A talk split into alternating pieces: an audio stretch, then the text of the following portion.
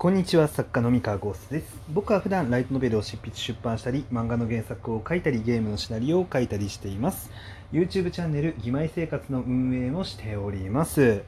えー今日のテーマはですね優秀な編集者さんのえー特徴みたいな感じの話をしたいと思います。えこれは質問、えーお便りへの、え回答となります。えー亀さん、えーいつも楽しくラジオを拝聴させていただいておりますと、えー、ツイッターの編集さんアカウントを見ると、いくつもヒット作を抱えていらっしゃる編集さんがいて、その方々は優秀な編集者なのだと思います。そこで三河さんにご質問なのですが、三河先生の担当編集さんもいくつもヒット作を抱えていらっしゃる優秀な編集者だと思うのですが、三河先生の目から見て、その方々はどういった部分が優れているからヒット作をいくつも生み出せているのだと思いますか？編集さんのお仕事は多岐にわたりますが、えー優秀な編集さんは大体このスキルがすごいなど、共通点みたいなものがあればお聞かせ願えればと思います。はい、というわけで、えー、とこれについてちょっと語っていこうかなって思うんですけれども、えーまあ結論ですを言いますと、まあ、僕と僕を担当してる編集さんですね共通点は。なんであの僕を担当すれば優秀な編集です。嘘です。はい。あの、まあ、そんな話をね、聞きたいわけじゃないと思うので、まあ、あの、実際のところをちょっとお話をしようかなと思って、まあ、一応、先に補足しておくと、補足というか、言い訳をしておくと、今から話すのは、あくまで僕の考える、あの、優秀な編集さんの特徴であって、えっと、僕と仕事したことのない編集さんの方が圧倒的に人数多いので、あの正直あのすごく主観的な話になります。もうこれが絶対条件なんて全然言えないし、うん、なんであのまあ話半分ぐらいに聞いてください。えっとですねまずでかい特徴として、まあ、僕があこのこの人やばいな優秀だなって思う、えーなんかねあの特徴として一つこれ綺麗事に聞こえるかもしれないんですけれどもあの面白さに妥協できない人かなっていうふうに思ってますね。であのある意味ね結構逆のことを思われてると思うんですけどあの作家がその面白さっていうものを突き詰めてえ編集は、えーある意味それを俯瞰的客観的な視点から、えーなんでしょうね、えー冷静にフラットに見るべきだっていうふうに結構思う人もいるかもしれないんですけど僕結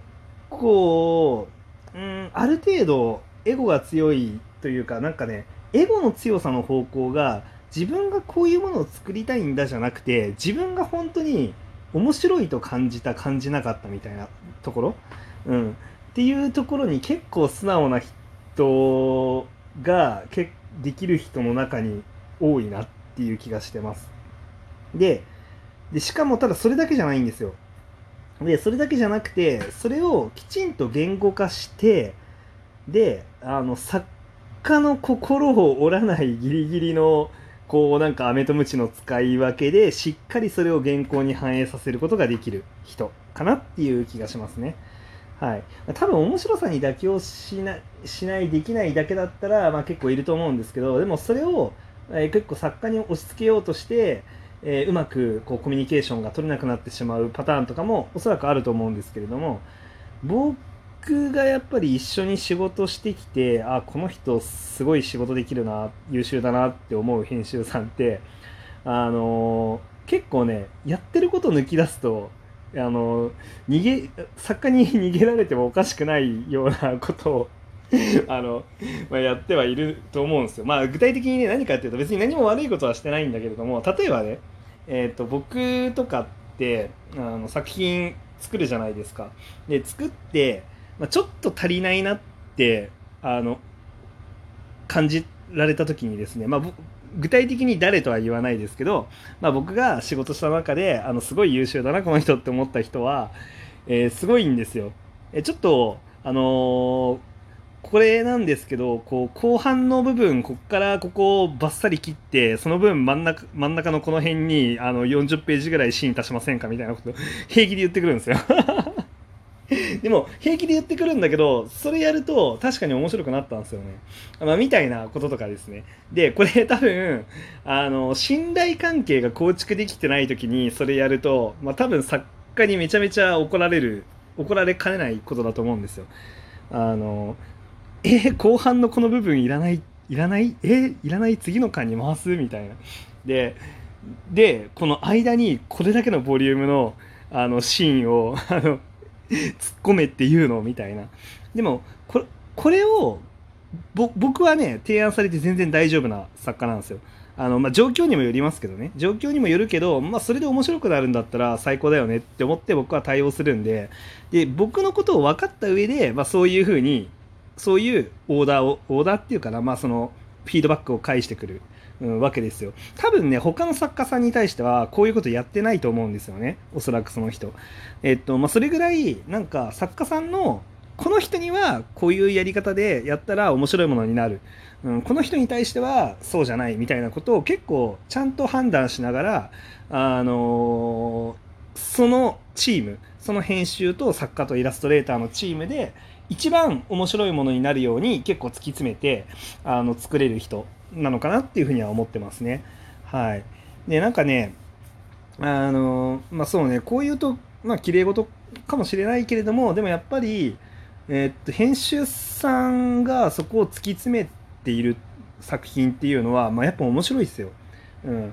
で、面白さに妥協をしない、そのなんか足りないなって思ったらちゃんと足りないなって言うし、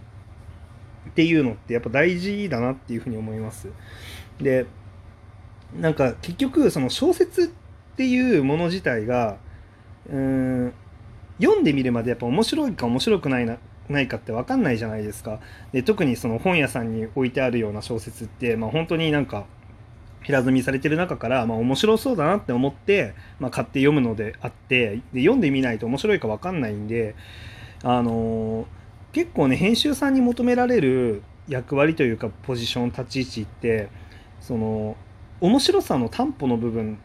って大きいと思うんですよね。やっぱり作家が作家は本人はさそれは自分が書いたんだからあの面白いって思ってるに決まってて、うん、これ面白いんだよって言ってボーンって出しても、まあ、自分で言ってもなみたいなところがあるわけですよ。だけどその編集さんがちゃんと面白さに妥協せずにあの作品に当たっていればその編集さんっていう客観的な目で、まあ、面白いっていうことが評価されたものっていうのが、まあ、世の中に出てくるっていう感じになるんで、まあ、ある意味で担保がされている状態になるんですね。でその担保ってあの信用が落ち落ちちゃダメなんですよ。そのいやこの人が面白いって言うけどこの人におすすめされた作品一個も思んないなってなったら、まあ、誰も読みたくないじゃないですか。うん、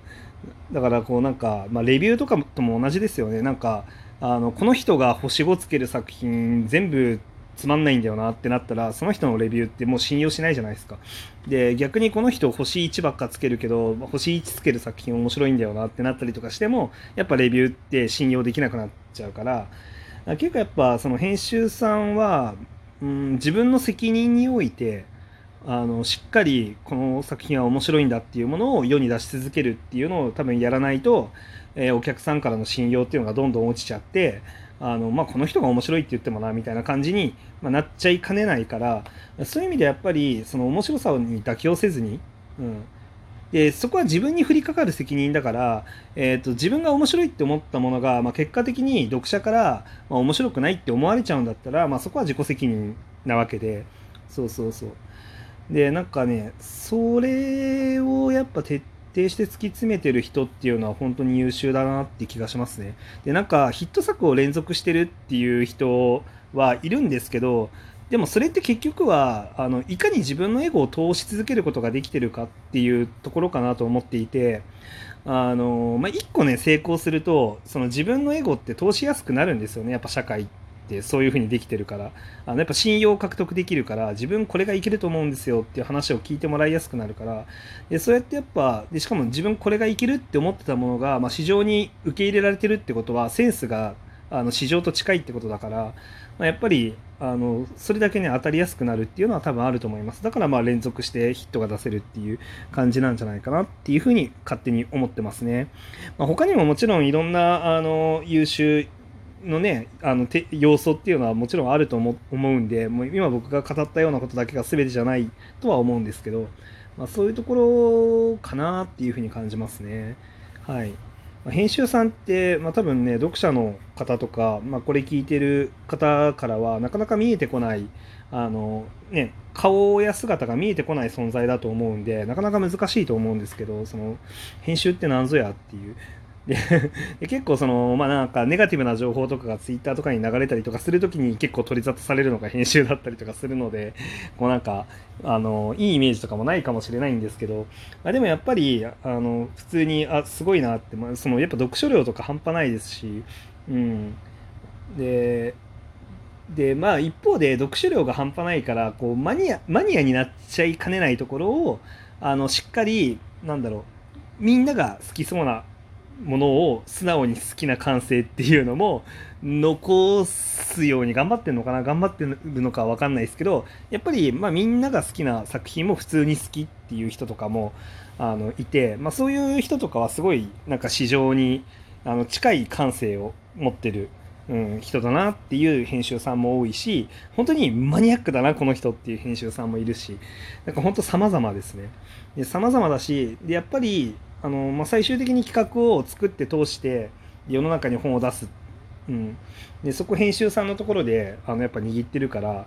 結構その編集さんの色っていうのはあの世の中に流通する作品に出てくるなっていうふうに感じてます。なんでね、あのまあ、ある意味ではまあ主観的で、まあ、多少のエゴみたいなところは感じるかもしれないけどでも僕はやっぱりそれがいろんな種類あのいろんな編集さんがいるからいろんなエゴが世の中にあの流通して、まあ、面白いあの、ね、書店の売り場っていうのが形成されてるなって感じるんで、まあ、こういうあの業界であってほしいなって思ってます。はい今日のお話は以上です。それでは皆さんおやすみなさい。